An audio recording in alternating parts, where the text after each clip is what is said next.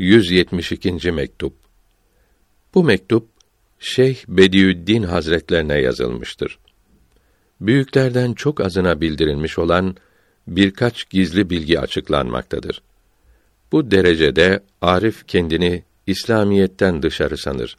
Bunun sebebi ve İslamiyete uygunluğu bildirilmektedir. Önce Allahü Teala'ya hamd ederim ve onun Resulüne sallallahu aleyhi ve sellem salat ve selam ederim.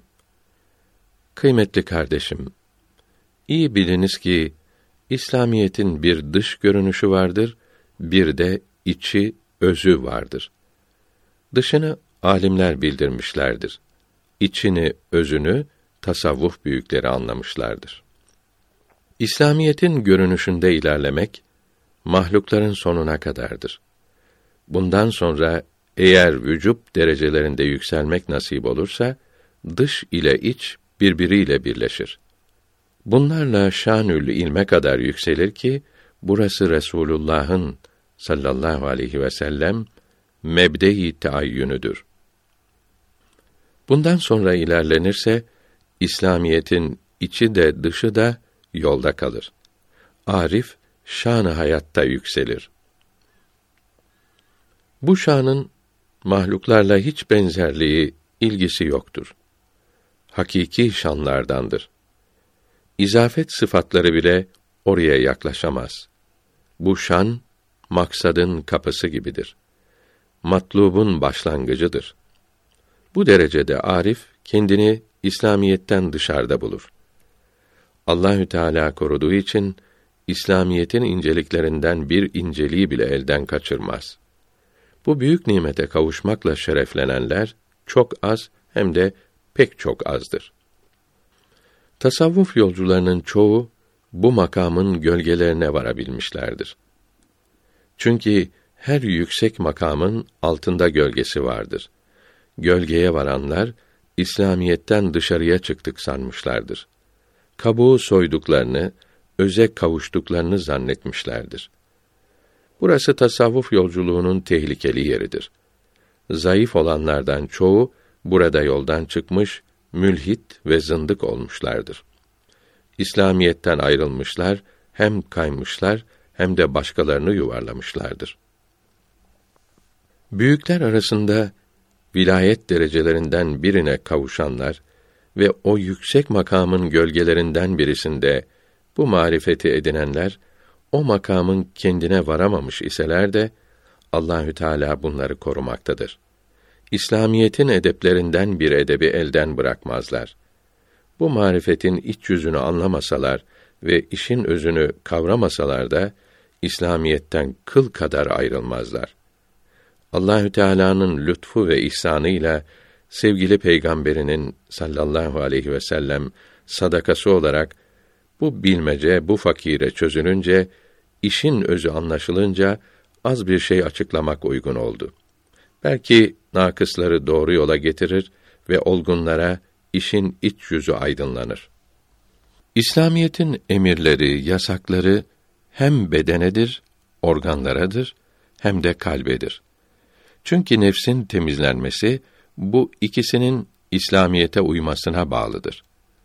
İşte o makama erişen büyüklerde İslamiyetten dışarı aşan bu ikisinden başka olan latifelerdir. İslamiyete uyması lazım gelen bu iki parça her zaman uymaktadır. Başka latifelere İslamiyete uymak için emrolunmamıştır. Tasavvuf yolunda ilerlemeden önce beş latife birbirleriyle birleşmiş idi. Ruh, sır, hafi ve ahfa latifeleri kalpten ayrı değillerdi. Seyr ve sülük denilen o yolculukta beş latife birbirinden ayrıldı. Her biri kendi yerine varıp yerleşti. Böylece hangisinin İslamiyete uymakla vazifeli olduğu, hangilerinin vazifeli olmadıkları anlaşıldı. Sual o makamda arif bedenini ve kalbini de İslamiyetin dışında buluyor. Bunun sebebi nedir? Cevap: Böyle bulmak doğru bir buluş değildir. Böyle sanmaktadır. Kalbini ve bedenini çok latif olan başka latifeleri gibi görmektedir. Bunları da onlar gibi İslamiyetin dışında sanmaktadır. Sual: Beden ve kalp İslamiyetin görünüşüne uymakla vazifeli oldukları gibi İslamiyetin özü kalbin dışına da yayılmaktadır. Böyle olunca İslamiyetten dışarı çıkmak ne demek oluyor? Cevap: İslamiyetin özü ruh ve sır latifelerini aşamaz. Hafi ve ahfaya eremez. İslamiyetten dışarıda kalanlar da bu ikisidir. Her şeyin doğrusunu ancak Allahü Teala bilir. Allahü Teala bizi ve bütün Müslümanları peygamberlerin en üstününe uymakla şereflendirsin. Aleyhi ve aleyhim ve ala alihim salavatü ve teslimatü etemmuha ve ekmeluha. Zahida, aç gözün sahraya bak da ibret al.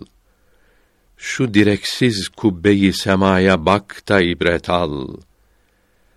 Görmek istersen Cenabı Kibriya'nın kudretin her sabah seher vakti dünyaya bak da ibret al. Padişah olsan da derler er kişi niyetine var musallada yatan mevtaya bak da ibret al. Bir kefendir akibet sermayeyi bey ve fakir varlığa mağrur olan mecnun değil de ya nedir?''